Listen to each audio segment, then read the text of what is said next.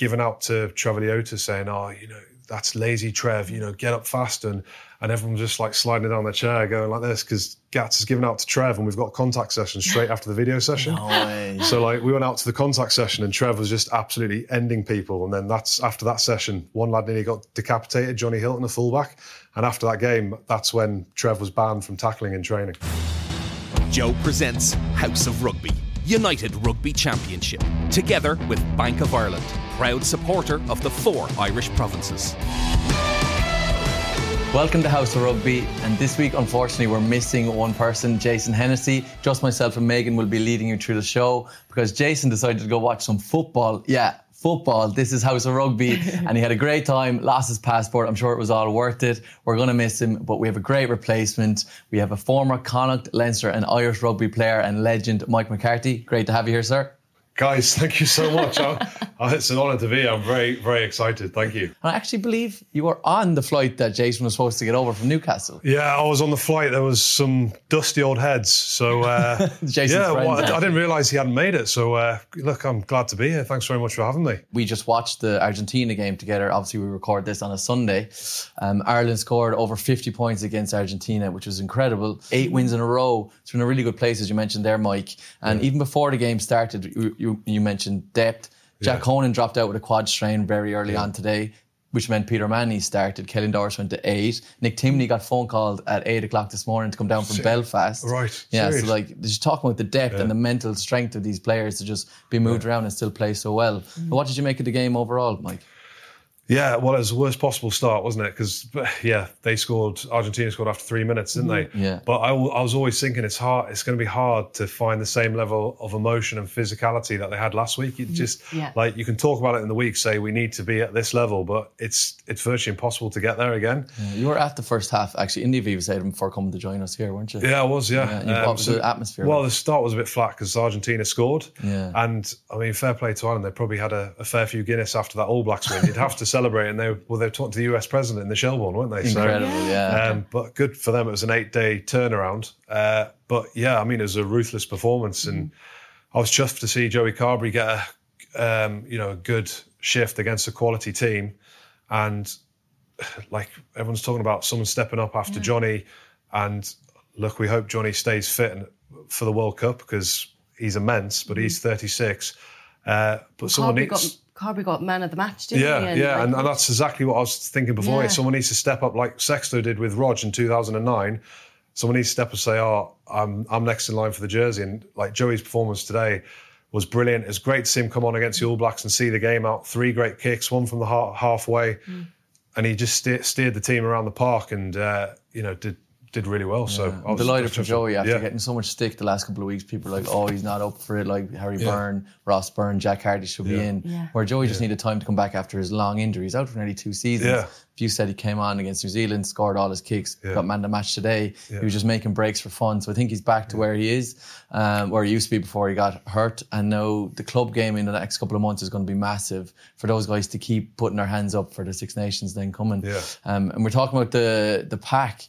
And the rolling maul was very impressive for me. What did you make of the Yeah, rolling they, maul did today? they get a couple of tries off the maul? They did. Um, Josh Yeah. van der Flier got two tries. Oh yeah. Yeah. all and- the tries came from the forwards this week. Right, yeah. So, uh, and yeah, any going up against Argentina, who pride themselves on being physical, aggressive, set piece orientated, scrum, maul, defensive maul.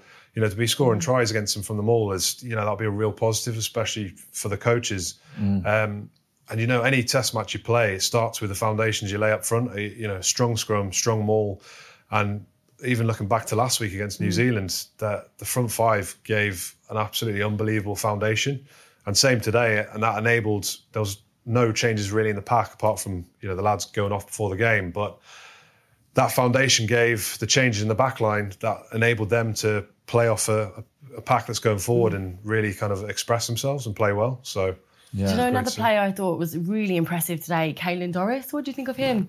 Oh, fantastic! Yeah, I actually got it. I got it completely wrong last week because I, I said um, I said I would have started Tadhg Beirne at six and Okay. Caelan Doris on the bench, but and then he put that performance in against the All Blacks, absolutely incredible and good to see him back from his Mm-hmm. kind of concussion troubles. And I mean, the work rate he gets through, he's a real athlete. The lines of the lines he hits in attack, that try he scored coming round the corner and Yeah. coming back against the grain. He scored another great try today. Yeah. Um, Yeah, I oh, I yeah. You might have been on the, in the I, know, taxi I way saw, over. I saw it, but I, I, I was worried he'd got a bit of whiplash off that because he ran a real hard line.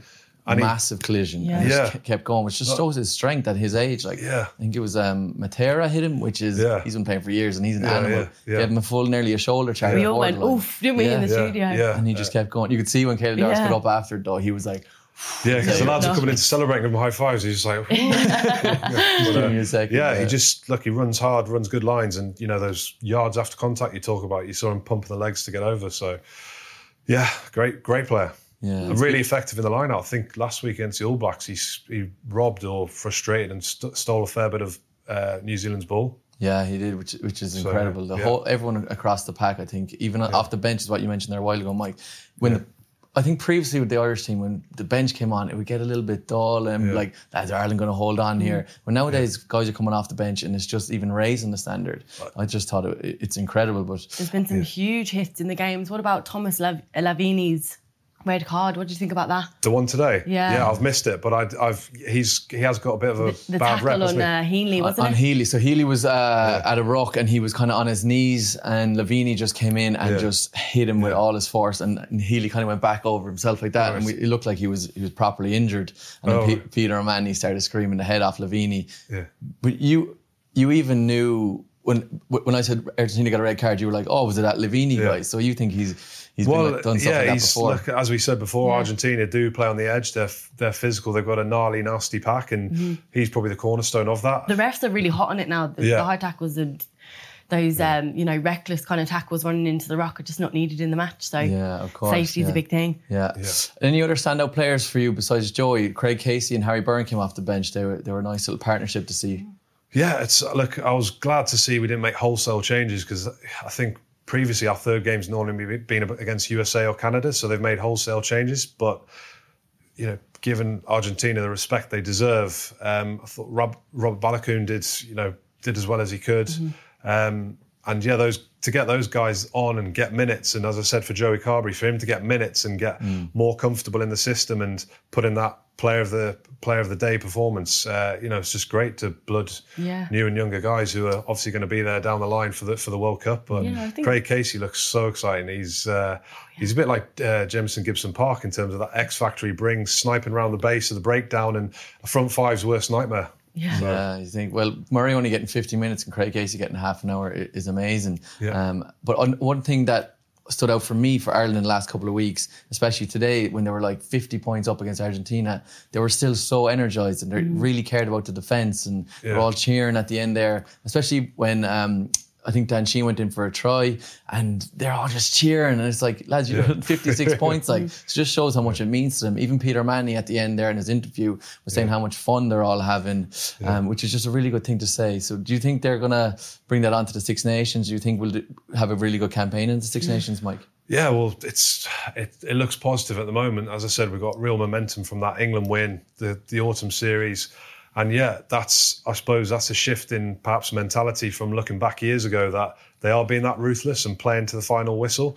I know they've been working with a new um, psychologist who's been helping them with because I think for the last World Cup they identified, or perhaps the last two, that performance performance anxiety was a bit of an issue. So I know there's a, uh, a new psychologist who's come in, been doing a lot of work with them, and you know they're playing kind of like New Zealand do or have done in the past. You know, they're so ruthless; they get ahead and they don't just sit back. They keep playing, they keep playing, they keep running hard. Uh, the energy's high, the body language is high, and that exactly what Ireland look like. So the signs are really good. We've just got to peak now at the at the World Cup. Players like Dan Sheehan was really impressive today. Um, what do you think about him, Greg? Yeah, it's only his second cap came off the bench, and he is so explosive. He's nearly up there with the back threes with how fast he is. I scored a lovely little try, very smart off the back of the maul. Another fella though was really fast, and only his second cap is Robert Robert Baloucoune. Didn't really get much time to run around today, but uh, I trained with him with the sevens team, and he is incredibly fast and so skillful. Um, so it's really good to see these young guys getting minutes and Yeah. performing. And so I'm so excited about the about the future of uh, Irish rugby for sure. But another point we should probably we not get not get overexcited about the Irish result. Argentina did get a red card, and the floodgates kind of opened after that. And also their kicker Boffelli missed two or three Yeah. easy kicks. Um, so maybe the scoreline is a little bit generous. It's still a great performance, but we won't get carried away with ourselves. Yeah, he, And, uh, he, he, he missed two in front of the post, didn't he? Then Carre- Mateo Carreras, the Fal- I think he plays for Newcastle Falcons. He he dropped the dropped the ball, didn't he? Yeah. So, Oh, so he they probably ball- left 13 points out there in the first half. He half. did. He Yeah. made that lovely break, um, the winger, wasn't it? Yeah, and that's it, yeah. um, He did all the got hard really work. excited. Was Yeah. about to offload it Yeah, to yeah. the left, and then just dropped it there. Just Yeah, before then he went the, off uh, injured, try and he, and line. he bless him, he was crying, which was, I it was sad to see. So, Yeah. Yeah, exactly. And there was another stage when Argentina in the second half were in the t- Ireland's 22 and they uh, overthrew a line out. So there was a few opportunities there. Um, but look, Ireland's in a great place. Three wins from three, eight ma- eight wins in the last eight matches. So um, fingers crossed it keeps going that way into the Six Nations. But another match we have to mention uh, was England South Africa, which was a close one 27 26, I believe, Yeah. to England. Marcus Smith with an unbelievable kick at the end. Some balls on him as a young fella. Yeah, big time. And I think it was a pretty daring team selection from Eddie Jones to look. He went with two lads in the front row, uh, Bevan Rodd. I think it was just his second cap, Sale Sharks uh, forward, and Jamie Blamire. Uh, Jamie Blamire doesn't even start for the Falcons. George McGuigan starts for the Falcons at hooker. Um, so it was a bit of a baptism of fire to those two lads, and they really stood up and fronted up because.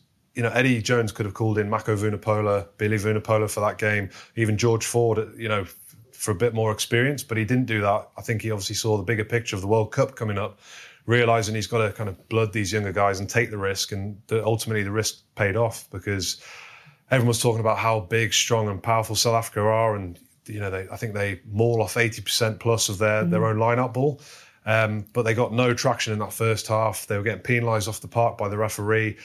Um, they just didn't really get a foothold in that first half. And you know, England played really well. Marcus Smith, Marcus Smith steered the ship really well and did what he had to do and showed a bit of that X factor we're used to seeing for Quins. So uh, it was. In the end, I think they were quite lucky to get a, away with it, but the penalty at the end. But you know, uh, give them great confidence going forward. Well, England kind of set the tone from the get go, didn't they? Uh, scoring only after seven minutes. Yeah. Tuilagi in the corner Yeah. was a great way just to kind of get the game going. Yeah. Um, Yeah, Tuilagi hurt. He pulled his hamstring as Yeah. well, going in there in the corner. So, um, but he's one of the older heads in, in the back line Yeah. at, at this time. It's, what they kept saying on the TV yesterday was this new England like wave of young players, which you mentioned uh, some of them across the back line there, and in the forwards. Yeah. Just they're going to be a serious side to to come up against in the Six Nations, aren't yeah.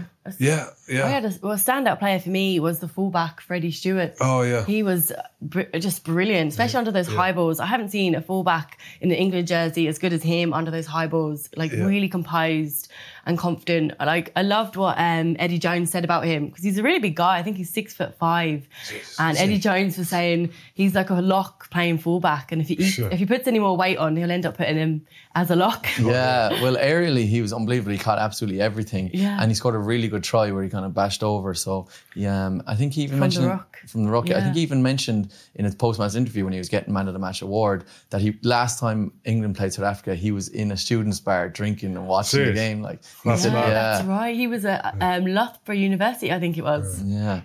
Yeah, ju- ju- just for England though, going forward to the World Cup, I, I think it's frus- must be frustrating for England because if they they just can't keep Tuilagi can't keep fit. Yeah. You know, if they have him playing and he's fit, the damage he does off like a first phase, off a line out or or a scrum, he gets go forward. He draws in all the defence, so defences get pretty narrow. So there's space elsewhere. Like he's such a massive weapon Mm. for for England, and if he's not playing, I think they lose an awful lot Yeah. from, from him not playing. Well, speaking about defence there and South Africa getting split open was twice in the match South Africa got caught out by the same set piece move from um, from the England backline. So Henry Slade twice picked two different options. So initially they went over the top to Freddie Steward and they went down on the right hand side, and then in the second half they came right off a line out and Henry Slade hit the front door option, but it was the exact same move, and they went through uh, de Allende and Am, which is mad. They're probably the best defensive partnership in the world since the World Cup, and for England to be splitting them open without Tuilagi Yeah. is Yeah, just true, is, yeah. is really impressive. like South Africa, they like um, were doing a blitz defence, but kind of a lot of dod legs at the time. I think that's why it opened up for England a good bit. That's the way South Africa have always um, defended. They they get up in that kind of banana shape and they Yeah. put the pressure. That's what they did to the Lions team. That's how they won the Lions series. But England have seemed to pick them off unless South African guys are just getting a bit tired now. It's Yeah. really uncharacteristic of the of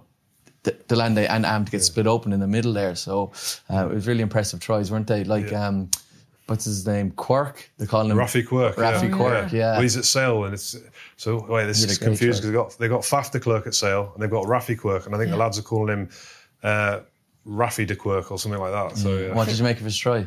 Yeah, well, it, it just showed his gas and how fast he is. Um, but he's, I mean, he's really exciting. He is, he's learning from the best. He's learning from Faf de Klerk at Sale Sharks, and so many similarities between the way they play. You know, for a little, for a little fella, he's hugely physical, loves tackling. Yeah. Not, you know, not many scrum scrum halves really do, but you know, he, he loves he loves the tackling. He's rapid. He's he's a menace around the breakdown. Yeah. Um, really good at sniping.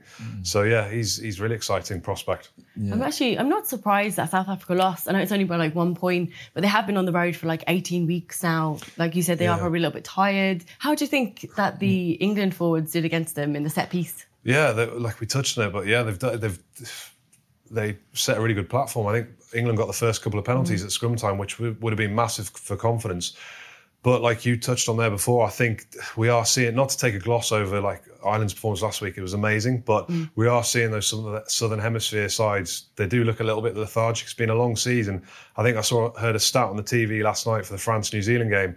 I think New Zealand have played ten games in twelve weeks in six different countries Yeah. at the end of the season. It's uh, and now they've got to go back and quarantine before they can see their families. So, look, I wouldn't write the All Blacks off or South Africa off yet, but it's been great for the Northern Hemisphere. Yeah. Clearly, And Contepomi Yeah. was in here last week and he was telling us how Argentina had the same thing for them. They've been away from their Yeah. families, for, families Yeah, for weeks. time. So not only is a physical challenge of playing international rugby, mentally they're away from their families, they're in hotels, Yeah. they're in bubbles. It's very tough. And it's probably why, well, probably not why, but a big el- element uh, why all the Northern Hemisphere teams won this weekend and all the Southern Hemispheres lost. Just mentally, they all must Yeah. be, be mm. exhausted. So kicking was a massive part of the England versus South Africa game. Handré Pollard basically kept South Africa in it with five kicks off the tee.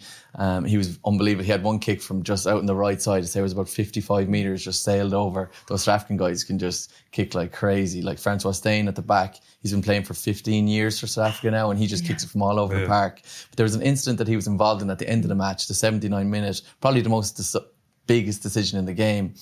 Anton Yankees went off his feet, and then Francois Steyn came in and put his knees on Marcus Smith's back. Penalty went to England, and Marcus Smith steps up and scores the winning kick by one point. Megan, do you think that England deserved the win? They were a deserving team yesterday, or do you think that was an unfair decision? Yeah, I think they were deserving of win- winning that match because it was a bit reckless for him coming in on his, you know, off his feet into the ruck. Um, and it was just great to see Marcus Smith make that decision to take the points um, and win the match for them. But yeah, I, I agree with the ref there. What do you think, Mike? yeah, I, th- I think England deserved to win because I think they sc- they scored tries, didn't they? South Africa didn't. Sc- they scored one try, didn't they? But um, yeah, I th- and Marcus Smith, I think he banged one over. The first try was he converted from the touchline. So yeah, it's uh, he's cool, calm, collective. Does it under pressure. Um, he, he looks he looks the, the finished article. But I think Pollard needs to change his studs because I think didn't he, he he was still slotting them over and kicking long kicks to touch, but he kept slipping over, didn't he? Did you notice that? Yeah. Yeah, Yeah, he he needs to get the f- 21s in like the front five. Yeah, but he's um he's a really like you said he's really cool and collective, uh, Marcus Smith. But he's really lucky as well. He's so young, but he has the likes of Johnny Wilkinson coming in to see him in camp Yeah. and give like one of the best kickers in the world. You know, giving him confidence, giving him tips. Exactly, You know, week in week out. Like how lucky for him to Yeah. have that exposure to players like that. Marcus Smith said that at the end of his interview. Yeah. He said during the week he's kicking with Johnny Wilkinson. He obviously has Owen Farrell in camp with him, who's picked up an injury. But those kind of guys around him, he gave them basically all the credit. So he's actually modest as well as just being probably the best out half in England at the moment. Well, I, I think it's so important to have those kind of like mentor figures in. Like you, Mm-hmm. you look at Paulie now in the Irish setup, and you know he's brought James Ryan through. I heard Dev on last week's show saying that you know for the first year Dev wasn't calling the lineouts. He's just watching how Paulie does it and took a lot of his learnings from that. So you know those past players that have been there and done it, keeping them involved and in Mm-hmm. camp is is massive for bringing the the new breed through. I think. Yeah, hundred percent. Um, and thoughts on England going into the Six Nations now? Do you think they're the favourites? But France are playing well. Ireland are Mm. playing well.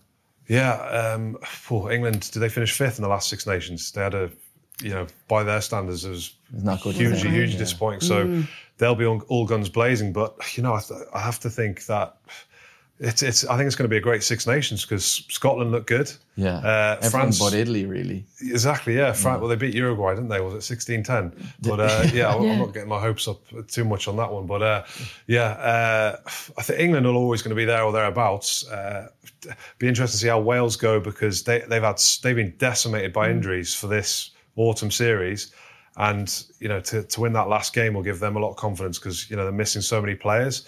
But uh, you know, I think you have to say Ireland are looking exceptionally good. Uh, France are looking exceptionally good. So I'd go on those two as favourites with England and Wales closely behind. Yeah. And going into another amazing game, France v New Zealand. Like, I don't think I had any nails left from last weekend, but last night's game was absolutely brilliant. France beating New Zealand 40 points to 25. Yeah. Um, it was absolutely electric, like, especially from the crowd. And it was the first time that France have beaten New Zealand on home soil in Paris since 1973. Ooh. So it's been, I think, 21 years or 12 years since um, they've beaten them. But like it was, it was an absolutely brilliant game. What did you think of that? Yeah, it was a cracking game. Um, what a stadium as well. That one, I, yeah, it's, uh, the atmosphere looked amazing. Did you see them doing the uh, the old clap thing at the end? Oh Uh, yeah, I've seen a lot of kissing as well once they won. Oh yeah, yeah, yeah. Um, no, it was a great game, and look, France looked really good. For the All Blacks, loads of kind of uncharacteristic mistakes in the first half, like dropping the ball, knock-ons, uh, overrunning each other. Just didn't look like the All Blacks, and like we said, perhaps that uh, lethargic yeah. side of things coming into it. But then I was worried for France because it was at an 18 point deficit at half time and they got it back to within two points. And I was thinking, oh, here we go. But, uh, you know, France did enough to, to hold them out. Looked really good, you know, exciting back line. What's the fly off's name? Who made that ridiculous break? Um, Romain Ntamack. Ntamack, yeah, Yeah. from the from from behind the try line. So French, isn't it? Um, Yeah, ball with a little offload, the try zone. little offload out. around the back. Uh, amazing, jouet, jouet, uh, amazing. Um, but yeah, France have you know they've got such a big physical pack. They're always going to have that kind of set Mm-hmm. piece dominance, which allows that back line they've got to go out and uh, and, and play. Yeah. Yeah, they're they're incredible. In fairness to New Zealand now, they were just a little bit off the money. I felt defensively they were missing tackles that they'd never missed mm. before. Like one stage, New Zealand twelve, the uh, New Zealand player or a French player came around the maul and the twelve just went in and just like kind of let it happen. That that's so uncharacteristic of New Zealand guys. So I think they just need to go home, recoup, and and get some rest and, and come back again because it just doesn't look like the New Zealand team that we're all used to watching. But what do you think is going to happen with there? Do you think there should be a new coach going in there? Maybe Joe Schmidt. Well, the, yeah, the the the media's out after them. I've I read a couple of headlines on the way on the way over today, and yeah, they've lost. When do the All Blacks ever lose two two on the bounce? So.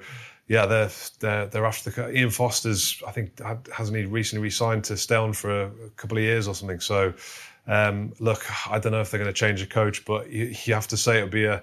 It looks like a a bit of a if they do change the coach, Mm. you know, Joe Schmidt. I think he was in the running for it previously, so um, I think he'd do wonders uh, with the All Blacks. So Yeah. it seems like a good fit for me if that happens. But I don't think we need to throw the uh, what's the what's what's the saying, baby out the bathwater at the moment because I Yeah. think yeah, and also so going back to the defence, the All Blacks are defending with a new system which they've never defended with before. So that's something Ian Foster changed. So there will be a bit of adaptation, getting used to that, and uh, They still had moments of brilliance where Savea's try, where he just barged over with about three French people hanging off him, was incredible. Yeah. Ioane's try, good, where he just went Through the middle. on a counter attack, went through the middle, went round the second row in under the post. So they still had moments of brilliance, but I'd say maybe it's just the new defensive systems and things like that, and the travel was what we talked about. Um, They, just they, they can just score out of anywhere. I mean, you saw last week against Ireland. I mean, they were they're only in our half, I think, twice in the in the whole game. The first one, they did a crossfield kick and nearly scored that amazing tackle by Garry Ringrose and um, Andrew Conway. Andrew Conway. So they nearly scored there. And then the other one was a line out appeal around the back, and uh, there was a gap between. I think it was Andrew Porter and Ronan Kelleher, and they went through and scored. Just they're, they're ruthless. They can kind of create something out of nothing. Like especially uh, 13 Rieko, his try was got uh, New Zealand back into the game yesterday when he created something out of absolutely nothing. Sidestepped three players, um, pinned his ears back, and just the pace Yeah. onto the ball, and then and got New Zealand back on the on the scoreboard was really really good. Yeah, I don't think there, there's no real worries about New Zealand. Two years out from the World Cup, You they'll can't write it them out. off, like- yeah, of course Yeah. not. You know. We're going to ask you 10 questions straight right. up. We're going to keep that energy, all right? Okay, okay. And I'll Megan, try. I think you have the first question Yeah, for Mike. we do have some really good questions All coming right. in from social media. I know you might be a little bit worried, but uh, the first one is I actually I would like to know: Is it true that you used to kiss the opposition at the bottom of the rucks? Uh, yeah, that's true. Well, occasionally, yeah. I used to do some pretty weird stuff when I played. So, look, I wasn't very good at much, but I think I, I was an all right tackler, Mm-hmm. and weird chat on the pitch was kind of one of my strengths as well. So, actually, Bernard Jackman, I saw him at the game today. He reminded me of something. I was at the bottom of, of a ruck, and I was uh, asking someone for some Szechuan chicken. So it's very it's very random. And the mousetrap used to be my favourite, the mousetrap. So do you remember the choke tackle where you used to be able to hold people up? It's kind of a I think it's a bit of a dying art now. Yeah. Yeah. So I used to have like I'd have someone held up and I'd be saying, "Oh, put the cheese in the mousetrap. We've got the cheese in the mousetrap." And like, yeah, just people would be looking at me pretty strange, thinking, "What's going on?" But Oh I used to God. entertain myself. I'd say your own players even thought it was a bit strange, did they? Oh yeah, well, you know, like yeah, I, that's one thing though. I look back now and I think I wish I was more myself when I was a player because you mm-hmm. see the like, kind of like guys or g- girls getting their personalities across now. Mm-hmm. And I think when I was playing, I was a bit scared of, you know, I was putting on this front in front of the coaches where all the lads that know me in the change room know I'm, I love a bit of crack and uh, I've got a bit of a strange sense of humour. Mm. But probably didn't see that. Sorry, it's quick fire questions. I'm going on a bit here, aren't I? No, I love So, it. yeah. But did you feel like, Mike, that your personality might have held you back from many selections at all? Well, I think so. Yeah, I think that's why. So, you know, say for example, if I'm in Irish camp and going around the hotel, like I'd be having the crack with the lads in the room and the the, the team room, etc. But then when I was around the coaches, I was like, p- you know, Real stiff. p- p- real stiff and awkward, Yeah. and just wasn't myself. And uh, yeah, because I always thought it would uh, affect selection, which you know every coach is different, and perhaps with some coaches it would affect it, but. You know, there was a lot of stuff that you did behind closed doors that not many people would see. You know, you're staying up late at night. You, Yeah. you always said that you, you're not a great sleeper, and Yeah. you do a lot of homework behind closed doors, so people that, wouldn't see it. Oh yeah, no, no, I worked hard. You know, Yeah. I worked hard, but um, yeah, just uh, sometimes you, I was always overthinking things that Mm. you know my, you know, I like having a bit of fun, I like having a bit of crack, and I always thought, did that reflect in selection maybe? So I always tried to pull it back a bit, but looking back now, I wish I was just myself. Yeah. And you got your start late with the Irish team. It was 29, you got your first cap, is it? Yeah, 29. I was at Connacht and uh, I thought the ship had sailed, to be honest, because, uh, you know, I always had aspirations to play. Well, everyone has aspirations to play test match rugby, but uh, yeah, I was obviously getting on a bit and uh, just kept, I suppose, knocking at the door, persevering and managed to, yeah, yeah, get there and get a few caps. So that was nice. I wish I had more. Mike, another question that came in from Jason Hegarty. Um, he was asking, um, do you feel a tinge of jealousy that you never got a chance to beat the All Blacks after last week's match? Yeah, big time. I, I like I, I've never cried after a game until we lost the All Blacks in 2013 in the last minute. Um, yeah, what happened? I think the game was pretty much won, and then we were picking and going to try and see the clock out. Nigel Owens did one of the lads for coming off his feet, which was bloody hard, sorry, harsh call because you know there'd been loads of loads of those instances in the game, and then the All Blacks kept the ball for four and a half minutes, scored in the corner. Yeah. That took it to a draw, and then we got done for charging the kick early, Yeah. and they missed the kick, but they got to do it again. So, yeah, so I cried, definitely cried after that one. Wow. and That was the another one. in Aviva. Yeah, was it? 2013, that was I think. heartbreaking. I think the whole country cried at you there, Mike. Yeah, yeah. So, uh, but it was great to see him go on and take the learnings and you know win in 2016 in Chicago. Mm. Just unfortunately, I wasn't there. So, uh, mm. yeah. Yeah, but you're still amazing even to get to play against the All Blacks. Yeah. I played sevens for the last couple of years and I always wanted to line out against the All Blacks mm-hmm. and I never got a chance. We played them a couple of times, not? but I would have picked up a knock or I didn't get selected for that. Joey you play six games in a weekend for sevens. Yeah. And I never got to line out against the All Blacks, which is uh, so annoying. But it's, just, it's such like a pinnacle, I think, to play them. So you might not have got the win, but it's still very yeah, good to yeah, play yeah. against. I'm not sure about that. Yeah, but I, I tell you what, I've never. That's the most shattered I've ever been in a game. Like I, I only got on, I think, 20 or 30 minutes, but I've never played at a pace that fast. And Yeah. when they kept the ball for four and a half minutes at the end, just how ruthless and uh, you know how good they are, the pace they play at. It's uh, yeah, Something else, isn't it? yeah, it's it's scary, but I know. I've been really lucky to play against um, New Zealand myself. I think I've actually played them seven times in the World Series, and it's the, one of the hardest matches, all of them that I've ever played in. It was actually only my third cap against New Zealand. It was pretty intense, but great experience, Yeah, great learnings. You know, yeah. playing best in the world, like you did can't. you did you enjoy the haka? Um, do you know what? Sevens, they don't actually do the haka. So never actually Oh, got to so- experience it. We only yeah. got to see it. Um, At the end they do, don't At the Oh, yeah, end. sorry, so when yeah, they got, yeah. when New Zealand, the women's, they always reached the final Oh, and uh, they did the haka. It's Yeah, great to watch. class. It's Yeah, they do it at the end when they win. They play at a different level down Yeah, there, in the Southern Yeah. Hemisphere. Uh, but another kind of condition and different level of rugby's out in the sports ground where you spend plenty of years, Mike. And we have a question in from Michael O'Grady. He wants to know what your favourite Connacht memory is. Oh, um, yeah. Uh, probably our first, I think it was our first uh, Heineken Cup game against Harlequins. Actually, I remember it well because we'd had a really, really tough season. We, I think we went on a 10 match losing run. And so, you know, when you've lost a number of games in a row, it's it's a pretty dark place to be in, in terms of you know leading into the week. You know, you've lost again. You're reviewing the game. Everyone's down in the dumps, and nothing's really going for you. And uh, you know, we had this game against Harlequins at, at the sports ground.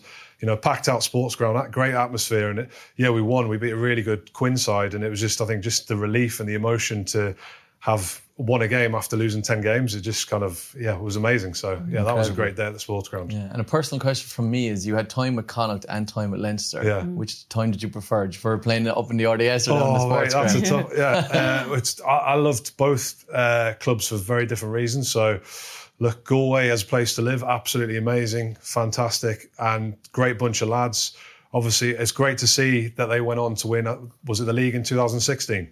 Uh, Connacht. Connacht, yeah. Yeah, yeah. It was great to see him do yeah. that. But you know, if we, we didn't have that success when I was there, and I always thought when we were at Connacht, when I was at Connacht, we had a great starting 15. But if we kind of had injuries, we just didn't have that strength in depth. So, kind of we we always seem to struggle a bit. But um, it's great to see what they've gone on to achieve now. And I actually nearly joined Leinster the same time Sean Cronin and Fionn Carr joined. I'd, I'd been down to meet Joe Schmidt, Jono Gibbes. Guy used to be down at the hotel, and I'd agreed to to go. Um, and then went back and uh, yeah, got talked into staying by the lads and the coaches, and um, yeah, so I stayed for another two years before I actually uh, I actually joined. So Amazing. Yeah. Oh, good thing you did because Greg touched on you got your first cap for Ireland when you were 29. yeah, And um, but how did you feel? Actually, Noah Brennan asked, how did you feel about going out and singing the Irish national anthem? well, just yeah, I think it was just a massive relief that I'd finally got there in the end. But Yeah. I started that game at six, and I never got capped again at six after that. So um, yeah, um, obviously just the same for anyone who gets capped. You know, very proud. It's great to have my family there. Uh, emotional day, Yeah. and uh, yeah, just one I'll cherish and remember forever. Did, did you Yeah. learn off the anthem? Uh, not really, no. I, just kinda like I, mounted along, I, pretended you no, knew. no, I, I, I knew it pretty well. So yeah, I did, The girls did- had to teach me made the a good Irish fist of it. I made a good fist of it. Yeah, Did you sing the Irish and the English? both. Both. Yeah, I I'm like not that. singing it now though. no. Yeah. yeah. Because you actually used to play in the England 20s, is that right? Yeah, we were chatting about that before. Yeah. So a lot of people don't realise that I actually was trying to play Ireland 20s before England. Mm-hmm. So I was at Wasps 2000 2003. I was flying over to Dublin to do the training for the Six Nations, but you know, not good enough. wasn't getting in the team, wasn't getting in the squad. So I was missing under 21s games with Wasps. So I kind of needed to be making a mark there, and so I, I stopped doing it in the end because I was missing games for Wasps, and I wanted to get like a first team contract. So I stopped doing it, and then I think everyone just wants to play at the highest level possible. So then I got called up to the World Cup squad with England. So I was like, jumped at the opportunity. You know, as you say, as I said, want to play at the highest level. But it's so awkward because we got we landed in Johannesburg or whatever it was, and then we're going through passport control, and Ireland are queuing up there. I'm queuing up here, so there's a few awkward stairs, way. and then to top it off, we get to the hotel, and Ireland are staying in the same hotel, and I- I'm in the same hotel. But no, it was grand. Did you Uh, get any stick from them? no, just No, friendly banter. yeah. But uh, yeah, no, no, it was all good.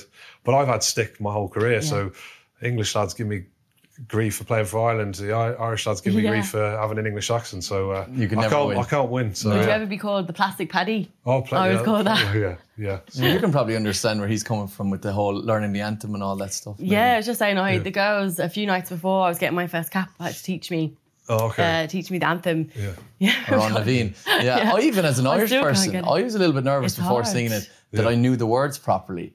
And I remember a story, we're playing Irish 18 schools over in Madrid and our first match was against Portugal. And we're all standing there. It's all our first time singing the anthem for our country. Obviously, it's under Yeah. 18 schools, but it's still a massive moment. And we're all kind of nervous. We're not sure whether how loud to sing. We're all kind of looking at each other. And we go out, we play Portugal, and we don't beat them that mm-hmm. convincingly as much as we should have. come back in. Instead of having a review of the game, we got absolutely murdered by Terry McMaster, the head coach, about how unpatriotic he- we all were oh. for not oh, singing the anthem with pride. So we all like we all took that like really personally. And uh, the next match we went out, I think we were playing France, and we all belted out Oh, the yeah. national anthem, completely sung our hearts out, and we ended up beating France and getting into the final. Oh, really? Uh, and funny enough, that was star-studded teams of that 18 schools. Gaël Fickou was playing in Mm. the centre for France. Maro Itoje was playing for England. Billy Wow. Burns. Um, so yeah, it was a big stepping stone and learning curve to be more patriotic singing Yeah. the anthem. Yeah. Yeah. so the next question for you, Mike, is um, so you obviously ta- touched on playing in the Aviva there in 2013, which is an amazing stadium. But what is the your favourite stadium that you played out of Ireland? Uh, Millennium Stadium. So we beat Wales. I think it was 2012, maybe. Um, in the Six Nations, and just yeah, the what is it, 82,000, I think, and it's Something it's so close to the pitch. They've got the goat out on the pitch as you run out. I don't know why I remember that, but they've got a little goat. Um, fireworks going off, off, and uh, Was the roof closed over? uh, I think it was open that day, but you can just like the, the crowd's so close to the pitch, you c- you just kind of really feel it on top of you. So Mm. yeah, we won that day, and that's the one where Zebo did the little chip off the side of the boot, and it was a bit lucky, but it was amazing. Yeah, big lucky. Yeah, Yeah, you yeah. say you meant it. Yeah, but I, I remember what actually uh, these memories are just coming into my head now. But great. I was warming up and I had a new pair of boots on, and they were just way too tight. And I, had to, I just remember I had to go and change my boots during the warm up. So I was like, I was thinking, oh, this is the worst preparation for a test match. Going off during the warm up to change my boots. So, Yeah. Did you have spare boots with you? oh yeah, I always have spare boots. Yeah, No yeah, way. That's so, that'd be rare to bring spare boots. Yeah. I think all Fords bring spare boots. Yeah, We- You have to have the different studs, don't you? yeah, yeah. Be 20 prepared. the 21's in, the 21's in, yeah. Yeah. Would you be superstitious uh, about having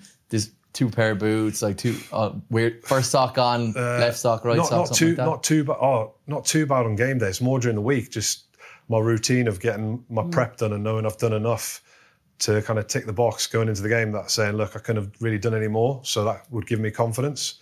Um, superstition wise i used to yeah i used to have the, the smelling salts you know the smelling salts? So i'd have them tucked into my sock. Oh, really? and i think it was south africa uh, so I was sniffing them after the anthem just to give you a bit of a buzz. Oh my God. And then I, I put it back in my sock, forgot I had the little glass bottle tucked into my sock. And then I realised and I had to obviously give it to the physio or something Yeah. 10 minutes into the game. Lucky it didn't break. Exactly, Oh yeah. my I've never heard of them salts before. Yeah. Yeah. Do you know when someone kind of gets knocked out, like semi knocked out, and they come over and they And give they- to- and you hear, see them jump Ah. like that? It's really like intense Yeah. smell that kind of wakes Yeah. you up. Yeah. Yeah. So, yeah.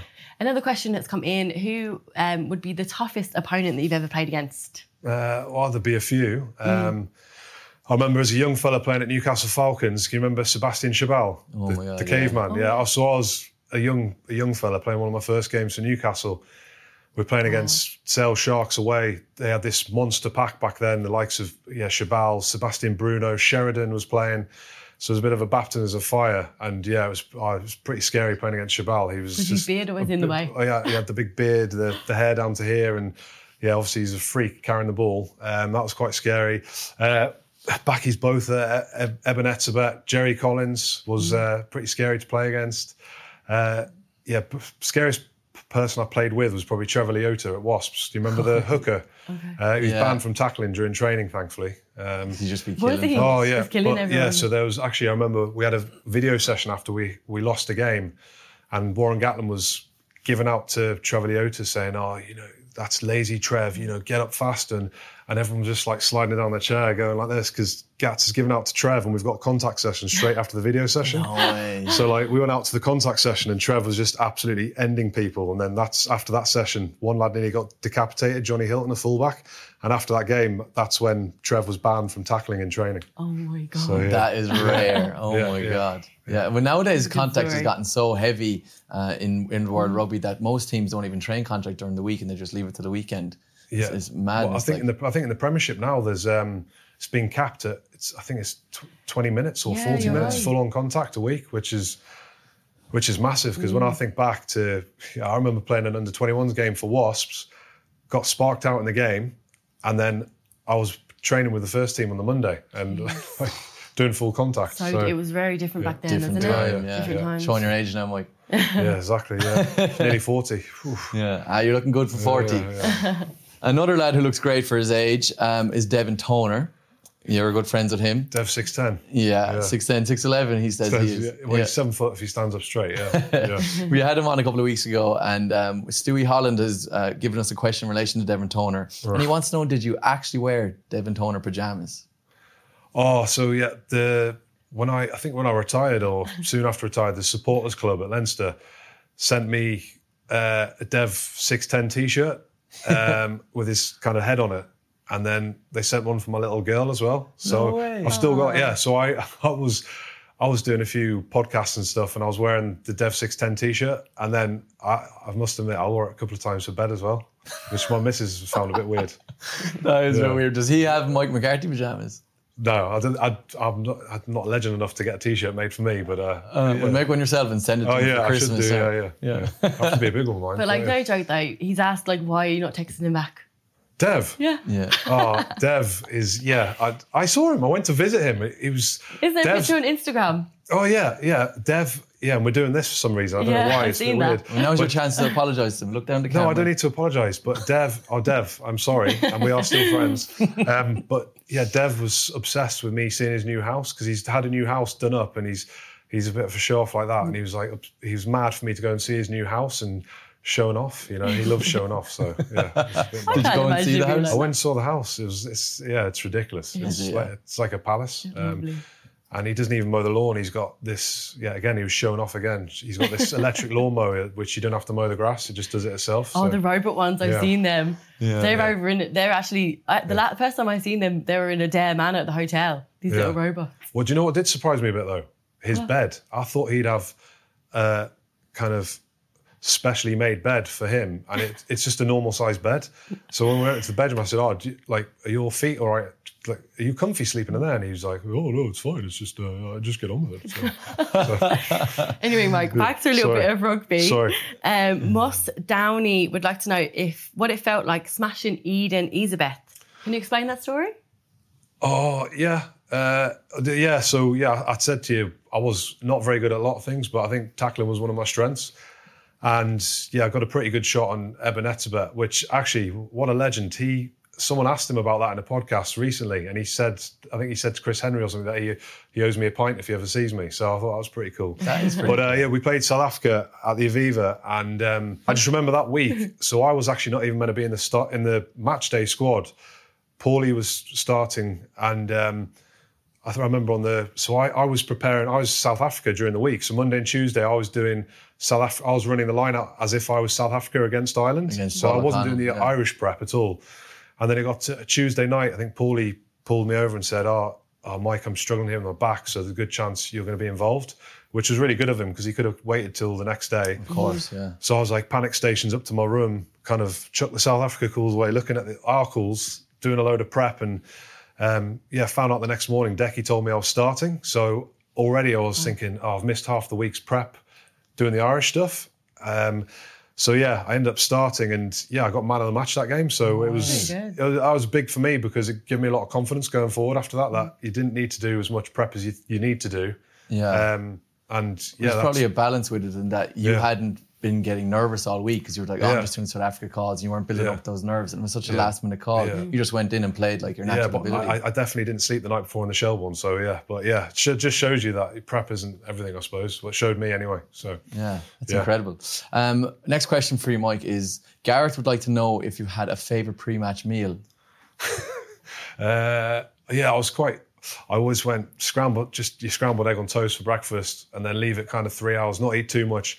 What did I have? I just would have like chicken, pasta, no sauce. Because the the worst thing is when you're burping up a bit of, oh, I don't know, oh. curry or oh, well, you wouldn't have curry, Tomato but- sauce or yeah, something, something. Yeah. So I tried to keep it pretty light and maybe have a a protein shake, so Yeah. to top myself up. I think mm. most rugby players that you would ask, I know in my experience as well, like you'd eat really, really plain foods, like plain pasta, Yeah. plain tomato sauce, just because you are so nervous. And Yeah. sometimes you wouldn't even eat anything. Like a little bit of Will Connors was on, wasn't he? And he was saying he only eats a bit of Weetabix Yeah. before a massive game. Like, but Yeah, exactly. I'd always have done my carb load for Sevens weekend on Yeah. the night before, and you just get so much pasta and Yeah. rice and bread in, and then you're just trying to keep topping it up throughout, throughout the week. Do you ever play a bit of Sevens, Mike? No? Oh, I did, yeah. Well, when I was at Wasps and I was a bit lighter and leaner and faster, I played in the Middlesex Sevens, which is it's a pretty big big competition at Twickenham.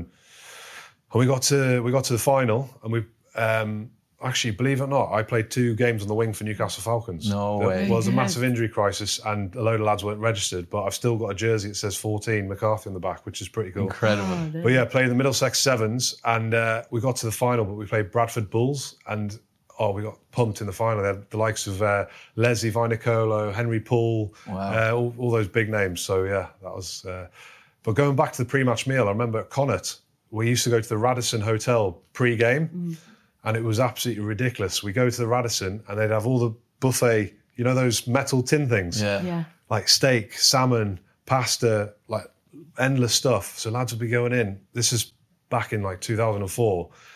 So, you know, the uh, Nutrition professionalism wasn't- and all that wasn't where it is now. So lads were going in, absolutely filling their plates with tuna, tuna steak, uh, steaks, eating a mountain of food. And then like Peter Bracken was putting, wrapping steaks in napkins, putting them in his fleece for later and stuff like that. No and then we go off and play a game and we were like, oh, oh it's, it's You, ridiculous. Yeah, they you have some uh, you have some good stories. haven't you? yeah. Surely a Um, few lads got sick on the pitch today back then. Well, I was just, yeah, you just felt lethargic and yeah, you, you couldn't help yourself. All this food in front of you, and then you're playing in like three hours' time. So Yeah. they soon stopped it anyway. Um, Mike, Sean would like to know um, how do you think the Irish team are going to get on in the World Cup in a couple of years? The Yeah. Six Nations played before that. But Yeah, well, it's it's looking good at the moment, isn't it? Exactly. Like we've got real momentum. We beat England in March, um, hammered Japan, and I suppose when you look at that Japan game, you you think were Japan really bad? But then they pushed Scotland pretty close the other day, and they they still had eleven or 12 players from that World Cup squad who beat Scotland and Ireland. So. Yeah, and they went really close to Australia the week before playing us. Oh, well, of course, yeah, so, yeah, And then, I mean, that performance against the All Blacks was incredible. They left a load of points out there in the first half, so they should. I think they should have been further ahead. And what I love about the team at the moment is two. Well, two things probably: the strength and depth we've got at the moment. When you look at that front row, uh, Porter, um, Tadhg Furlong, Kelleher, and then you've got Kilcoyne and Healy coming off the bench. Fingers crossed we can keep those five and a few of the other lads fit because there's no better front row in world rugby, in my opinion. They're big, fast, dynamic, powerful. They can all handle the ball. Yeah. They're all fit. They're absolute machines. Um, and yeah, just, you know, like Robbie Henshaw coming in today, Bundee missing the game. Uh, yeah, it's just really, really exciting. I think we're in a really good place. And do you know what I think's been a, a massive plus as well? Is so kind of everyone's looking talking about this progression in our attack from from Joe Joe Schmidt days, and I suppose it took a bit of time to get there, but we've really seen it this series. The way we're playing, the width we're playing, the speed, playing to space. But Paulie O'Connell coming in, I think, has been a massive addition to the coaching ticket mm. because I think I think our breakdown suffered a bit, bit after Joe, we finished with Joe because it wasn't as ruthless, dynamic, fast as it had been previously. So we weren't able to play the game we wanted to. But now Paulie's come in. I'm sure that's kind of been the ingredients for making our breakdown back to what it was when when Joe was in charge, and it's just complemented complemented everything. It seems mm. to have taken us to the to the next level. So yeah, very Yeah. exciting. So we'll move on to the another amazing game of the weekend. Geez, we were very lucky with the rugby, weren't we? Yeah. Wales versus Australia, another one-point game, similar to the England South Africa game. Uh, Rhys Priestland kicked it at the end to to beat uh, Australia. So I actually felt sorry for Australia. I just I, I just thought they were playing really really well. What did you make of the game, Mike? Yeah, I think Australia uh, were fuming after the game, weren't they? Because a few decisions, but and, and a fair play to Australia. They had the red card pretty early. One stage uh, they were playing with 13 men because uh, someone went to the Kurtley Beale went to the bin, didn't he? Yeah. Um, but you know they still outscored. I think three tries to two, so they put up a, a really good fight, and it you know came down to the wire. Um, So another cracking game, but another one for the for the Northern Hemisphere. Um, but I think for, for Wales, he'll take. They've had the hardest of the Northern Hemisphere teams in terms of they've played the big three. Yeah. So, you know, great for them for Wales to finish on a high with that with that victory. But yeah, that will give them confidence going into the Six Nations and uh, you know a load of players to come back for, for Wales. So yeah, Of course, yeah, with the- Australia have been kind of hit and miss from the last few games, haven't they? But they got onto the scoreboard really early with the first try from Andrew Kellaway. He's the number 14. He's been shortlisted for player um, newcomer of the year, actually, from World Right. Rugby. And he was like really good. What do you think of the back three? He can't stop scoring. Yeah. uh, that guy. It was early on as well. A little He's very kick through, good. and he went straight onto the ball. He's incredible. They had another uh, great try there. Eleven. Um, Daugunu, I think his name is. Uh, it was a really good uh, Australia team try. So they're they're always really good. Australia, Mm. they just step up to the mark, and I think they were a little bit unfortunate with getting. In my opinion, the red card. I don't know if you saw it, Mike. Where it was you, the guy came in high. He did come in with a shoulder, but it was more of a head and head. Oh, yeah. and he got a straight red card. What did you think of that? Well, yes, plain red card. It looked, it Yeah. looked, it looked terrible. To be fair, I mean, was it Beard? He, you know, his cheekbone was bleeding. Or it's, uh, yeah, it was clearly high, reckless, and by the by the letter of the law, it's uh, it's a red card. I mean, it would have been a red card before the rules changed. I think so. uh, Yeah, it I, I don't think there's any complaints. Rob Valetini, yeah, that was his name that got the red card only after 15 minutes. Mm, but Yeah. obviously, by the letter of the law and to keep people safe. But I just think nowadays a red card just completely nearly just writes off a game. If, if one team goes down a player, the way the systems are and how tactile a game is now, mm. it's just like, all right, that's the game over. You know who's Yeah. going to win. But in fairness to Australia, they only lost by a point in the last Exactly, yeah. the last minute of the game. So maybe I'm wrong. I just feel like it's it's kind of going that way. And then there was this, a moment when Wales scored a try and there was a slap down that I I thought and everyone else thought really on the pitch that it was going to be called back because everyone literally stopped. But Nick Tompkins ran on with the ball and scored under the post. Did you see that moment? I saw it, yeah, and all the Australian team just froze, and uh, it was a free running. And I think uh, Wayne Pivac after was saying, "Oh, you got to you got to play to the whistle. You got to play to the whistle." But uh, yeah, I think yeah, it's uh, it's a blatant slapdown. But then the question is, does it go forwards or backwards? I think it goes backwards, doesn't it? Yeah. Um, so by the letter of the law, is it, is that a deliberate knock slapdown? I, I'm not sure. Well, I uh, think Nick was really surprised because he was shouting at the ref. It went backwards. It went backwards. Right. And uh, yeah, everyone was just standing around like he was so confused. it's just one of those moments that has been called back so many times. We've all Yeah. played in rugby games. You're like, all Yeah. right, knock on. Yeah. And the ref just went with his gut there, which Yeah. you probably like, fair enough, ref, well done. A lot of other ones would have gone to TMO or just blown it up, which everyone would have accepted. So, um, Oh, I think letter of the law, as Mike, as you said. Yeah. Mm-hmm.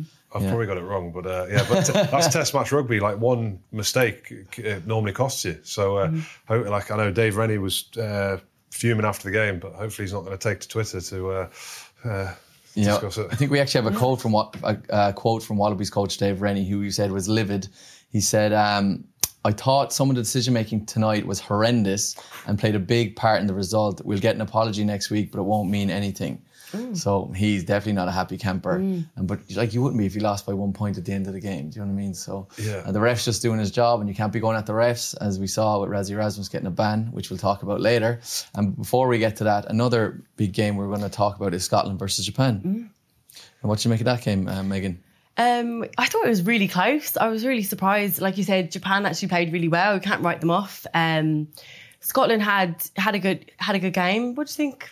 Yeah, for me, I was thinking about Ireland because for me, Mm. I think I touched on it earlier. It just made me realise perhaps how good that first performance was against Japan, where we we hammered them and everyone was saying, "Oh, Japan were really poor," but actually, I think Ireland's played really well Mm-hmm. because Japan pushed Scotland. It was I think there was only six points in it, wasn't there, towards the last kind of five minutes. So shows you know Scotland at home are a, a great team, but uh, it was an exciting game. You know, some uh, a nomination for try of the season, I think, isn't there in there? So uh, you know, Scotland love fizzing the ball around. Hogg is an absolute nightmare to defend against, and Japan play that exciting brand of rugby, throwing the ball around as well. So uh, it was a good, really exciting game to watch. Yeah, it was a great game, 29-20. And as you mentioned, like I even myself thought, oh, Japan own it. But like Ireland didn't go that well against them. Ireland obviously really did because Japan put it up to, to Scotland. And there were some great moments in the game with Stuart Hogg getting the t- record for most tries for Scotland. Yeah, it's his 25th uh, try for Scotland. Yeah. Which doesn't sound like that many, but it's quite a big record I was for them. surprised when they said 25. Yeah. like, 25? Sure, Is that it? Yeah, but that is a great Yeah. moment for him. Like, he's the captain of Scotland. He just brings such big energy. Mm. I don't know if you ever got to play against him, Mike, did you? I feel when I was back in, back in my Connacht days, um, and he was playing for Glasgow, and then yeah, I had a few games when I played against Scotland. He would have been playing. So yeah, he's just a nightmare to defend against. You know, every time as a front five forward, you you know you're out in space, the ball's been in play for a long time, and you just see him and. You're just looking to see who's either side of you, hoping that you've got someone either side of you because his foot, his ability to not slow down and change direction, it's uh, it's it's pretty hard to defend. So uh, There was actually um, the, one of the props, uh, Javan Sebastian. He was making his debut for Scotland, and he actually previously played for the under 16s and under 18s Wales team. Um, but he was starting off yesterday, but he was actually missing the birth of his firstborn child Oh, because serious? he was getting his um, debut for Scotland. So you can imagine what he was thinking in his head. Like he's literally his wife's in having a baby, and he's getting his first cap for, No for his way. country. oh, it's mad, isn't it? Yeah. He chose Yeah. getting he chose getting his first cap. instead I of know saying his wife baby would be thinking, won. "I'm gonna kill him." Oh my god! The wife probably went with, Yeah. "No, go play the game. It's fine." Where it was really, "No, stay here." So he must have been Wow. nervous, but he had a great game. He came on at like 60 minutes, and he was really Shame he didn't get a score to do the old celebration. Yeah, I know.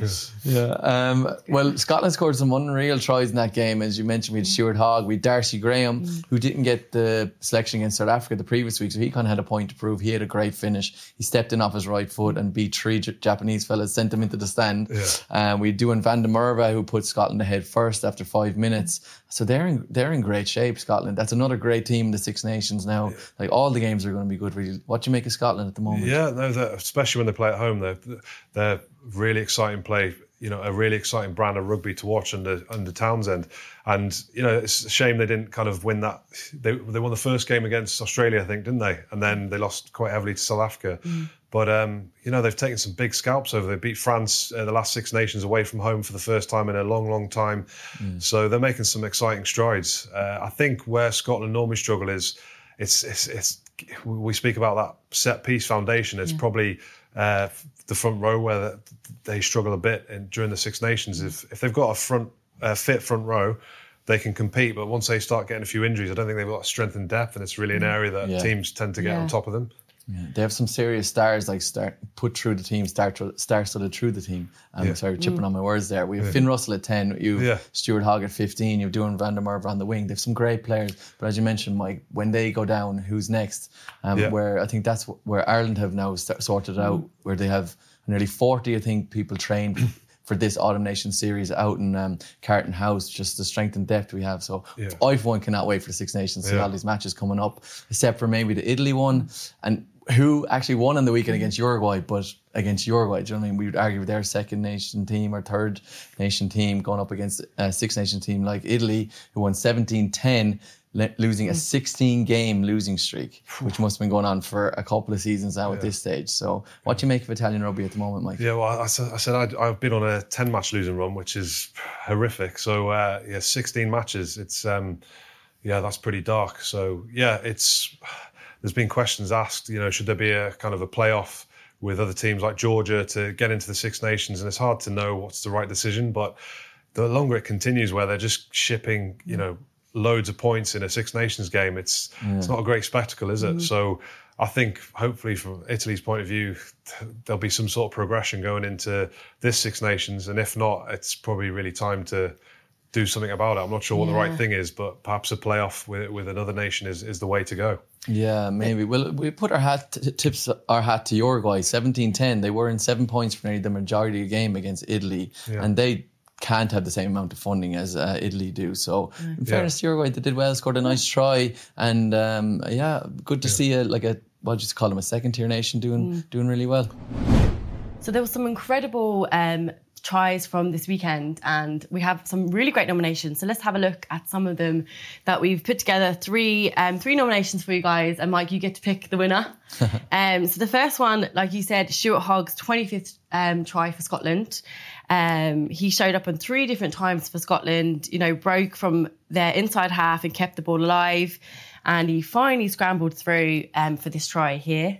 It wasn't the best try. It wasn't that exciting. But um, it was nice for him to get the bit of a nomination because it was his 25th try. Exactly, he got the record for Scotland. There was more the context around Yeah. that try, which was really nice for him and for Scotland. Um, did you see it? the- the Yeah, I think I think the fact it was a real team try, so it started kind of in their own half and went through a, a load of phases. He started it and he finished it, and you know some of the forwards run, run some really good hard lines, great interplay between the backs and forwards, offloading kind of before the tackle, through the tackle.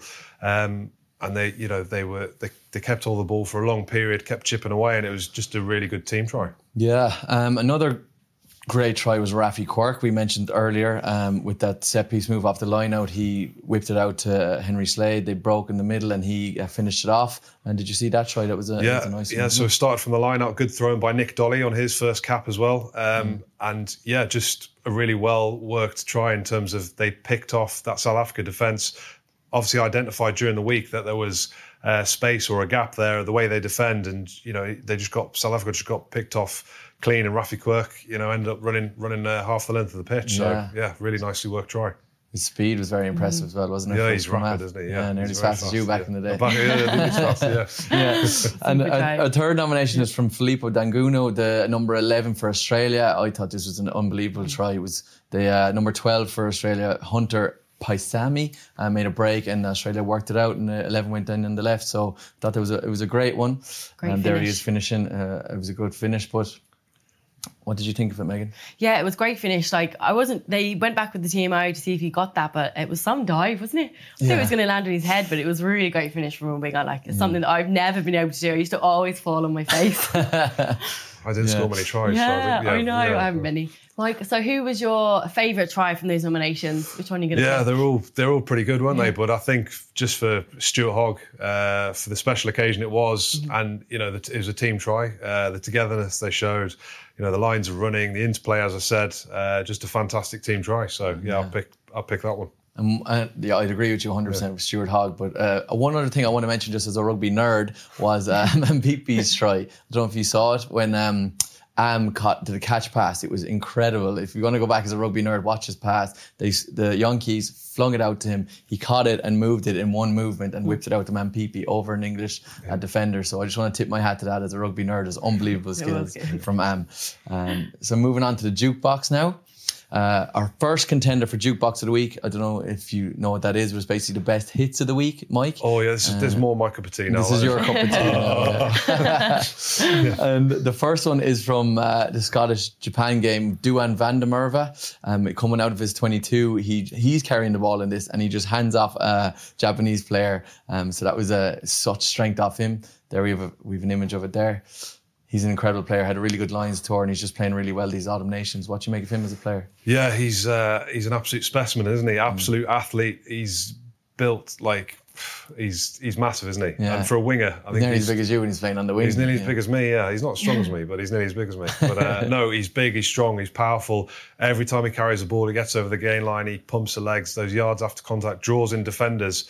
So he, he's a real handful defending it. So it's been a great signing for for Worcester Warriors. And like you said, he, did he I think he started all three tests on the Lions tour. He did, yeah. Um, so yeah, he's just he's just he's a very good player. So. Um, another hit was from Tadhg Furlong. He had a great game against Argentina. It was great line speed and put a lot of pressure on the Argentine player to knock him right back. It was a huge hit.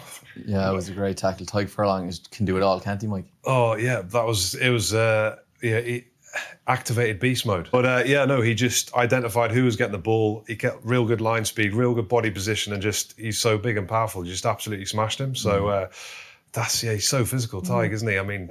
The, was it 2018 when they beat the All Blacks and he was ragdolling the All Blacks, uh, throwing lads around the pitch? Uh, so, yeah, he's has, a that, beast. he has that farmer strength. Oh, he does, yeah. He does, yeah. And our next contender for Jukebox of the Week is from the England South Africa game. We had Duane Vermeulen and Lood de Jager teaming up on a double tackle against Tom Curry. Two beasts going up against a beast there, but uh, it was unbelievable. There were so many hits in that game, but that was a really standout one for me. Tom Curry getting put back in his arse. That doesn't happen very often. And I think there was another big one in that Yeah. game, wasn't there? Uh, there was another one from Nché. He was absolutely demolished uh, Bevan Rodd on a huge tackle near his try line and uh, ended up securing a penalty for the South African side. Yeah, for me, that would be my vote, just because it wasn't just a massive hit, but it was also a great read out of a big guy, Nché, and uh, as you said, the penalty came after it. So that's my vote, but I don't know what you think. Can I just mention, actually, talking about beasts? Um, Greg, you actually met the beast on the weekend. Have you seen this on Instagram? Oh, I saw- I saw some of it. I've been dying doing to yoga say it together, this whole yeah. podcast. He was doing hot yoga Yeah. with the beast. saw- yeah. Well, please tell us And he's about pretty it. flexible, isn't he? Yeah. For a big man, yeah. And you had the tight leggings on and everything. Like you looked class, but like it was. Um, so you went over to because you're living in the UK now. And um, you're doing a documentary for the World Rugby. Is that yeah. right? So people who don't know who the Beast is, Yeah. it's Tendai Mtawarira. He played for South Africa. He retired last year. World Cup medal. Um, if you look up the Beast of South Africa, you'll know exactly who he is. Uh, he came over to the England South Africa game, and I'm doing a documentary kind of series for World Rugby for World Rugby's fittest. Uh, sessions or hardest sessions, Yeah. and uh, hot, hot yoga is one of them. So I had the hot to have a yoga pants on, like all colourful I've seen a clip floral, of the Yeah. headband, and he came along. And uh, I have a kind of a background in yoga and Pilates, and I'm also a quarter of the size of the beast, so I found it a bit easier than him. Um, but a great guy to meet, an absolute legend, like meeting Mike McCarthy on this Right, yeah, yeah. show. Um, Were you taking back how big he is? Because he, is massive, isn't he? He's massive, Yeah. and he's put on weight since he finished uh, uh, rugby, Yeah. so he's even bigger now. Yeah, yeah. But um, Anyway, sorry, sidetracked you there. No, let's just pick a winner from the jukebox. yeah. What do you think? I, would love to pick Tadhg Furlong, but I'm going to go with the Ox as well because he. Yeah. Well, I love the name as well. He, he oxed Bevan Rodd. So Bevan Rodd, I think it was only his second cap, bless him. And I, yeah, I remember the picture of it. So Bevan Rodd was running. He was the only option for the for the nine to hit. So normally you have three forwards, and you go, Mm-hmm. you, you can hit either of the three forwards. So if you're sending one forward up, uh, it's easy to read in defence. So they are able to get the line speed, get off the line, and yeah, he didn't even wasn't even able to wrap the arms because it was so powerful. He sent them back flying. So yeah, uh, yeah it has to be that for me. yeah, it's my vote as well. Yeah, I agree with you, lads, definitely. Having a look at some of the other news from the world of rugby, there's been lots of going on in the last couple of weeks. So the big talking point is uh, Rassie Erasmus ban from South African rugby. Um, you know, he was banned now for two months from all rugby activities, including matchday activities, all the way up to October 22. What are your thoughts on that, Greg? Yeah, it is. It is a major talking point. I think it's four months after the Lions tour. It's about four months now since it happened. It took yeah, that's that is the shambles of it. It took four months to get to that decision. Really? And he's been coaching every day up until then. Exactly, yeah. So what do you make of it, Mike, being a professional rugby player yourself? Yeah, it's. Uh, I think it's the right decision because you know if you look at, for example, that Wales Australia game, Dave Rennie voiced his opinion after the game. But imagine all, you've got all the coaches in all the different leagues after internationals going to Twitter to give their opinion on the refs' performance. At the end of the day, the refs are human like players, and they make mistakes. And you know they've got families, they've got kids, and the last thing we want to do is encouraging this kind of hate on social media.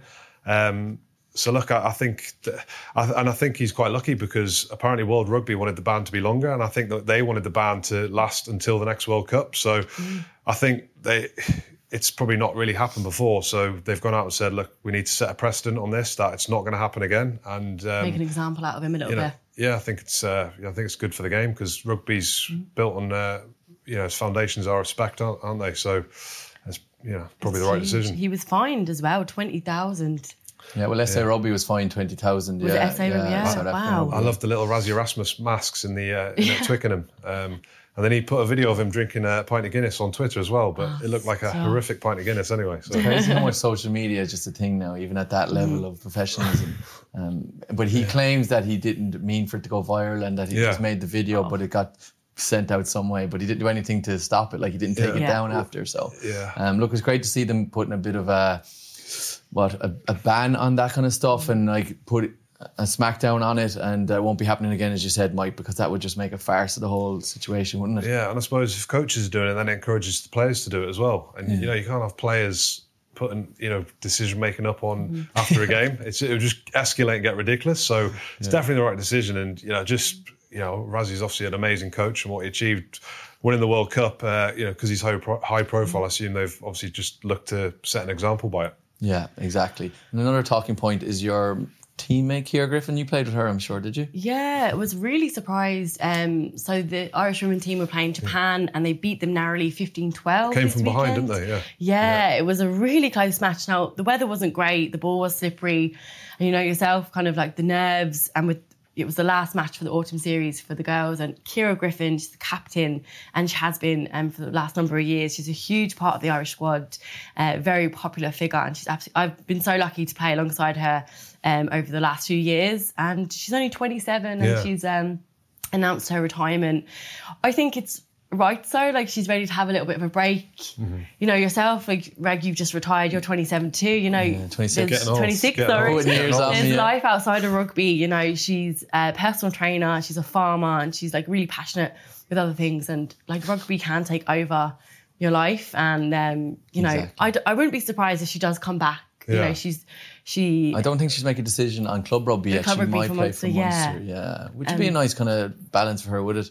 Yeah. She, she, she's big into farming, I think. She is, yeah. Like she has, um, she works on the farm with her parents, and um, yeah, I'm delighted. Like she had such a great game. She, she scored two tries and got player of the match.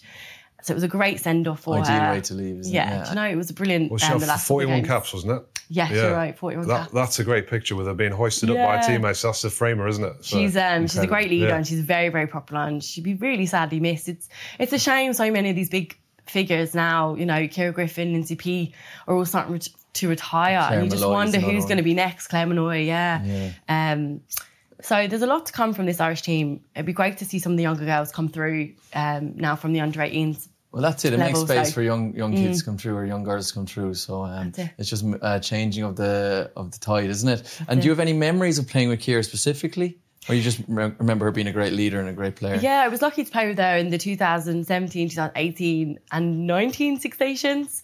Um, and yeah, she just leads from the front, and like she puts, she wears her heart on the um, on her sleeve, and she'll do everything for you on the pitch. And you know, I just had some of the some of the best games I've had. You know, my first cap was alongside her against against France, and she gave me a little pep talk before one of the matches because I would suffer really badly with my nerves. Oh, really? Uh, yeah, before games and be really sick and just could not concentrate and she would give me a little pep talk said Yeah. you can do this like this show like you guys give me a pep talk before I come on like you can do this like great confidence building so um yeah I'm gutted if I was to ever get back into the Irish jersey touch wood now it'd be a shame not to to Yeah. pull a jersey on alongside her you know Yeah. Well, we'd love to see you back ma- Yeah. playing, Megan.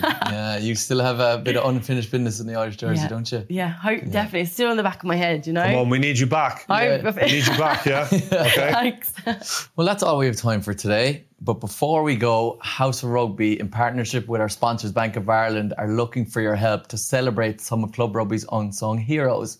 And we're going to ask for your help. Every club across Connacht, Leinster, Ulster, and Munster are kept ticking over by the volunteers, coaches, the fans, the players that truly make it part of their community. Devin Soda! So that's your nomination, Devon. Sorry, yeah, that's that's my nomination, definitely. Without doubt. Unsung hero. That's a good one. Yeah. But we're going to need more than one, so we want your nominations, please, and your reasons why. And who knows, we might just show up to celebrate that person. Devin, we might show up to your house. um, so please go to sportsshow.ie forward slash rugby forward slash never stop competing. And that's where we want your nominations, please. Mike, it's been an absolute pleasure. Been so much fun having you on the show. I hope you enjoyed it and thanks for joining us. I've had that. Hey, two, three, four. Yes, two, three, four. Squeeze! Oh, Mike. you are so man, Mike. It's lovely to meet you. Thanks, Thanks for very having me. I've had a great time. Cheers. We'll be back next week and we're covering the URC again. And hopefully, Jason Hennessy will be back. We'll see you then. Joe presents House of Rugby, United Rugby Championship, together with Bank of Ireland, proud supporter of the four Irish provinces.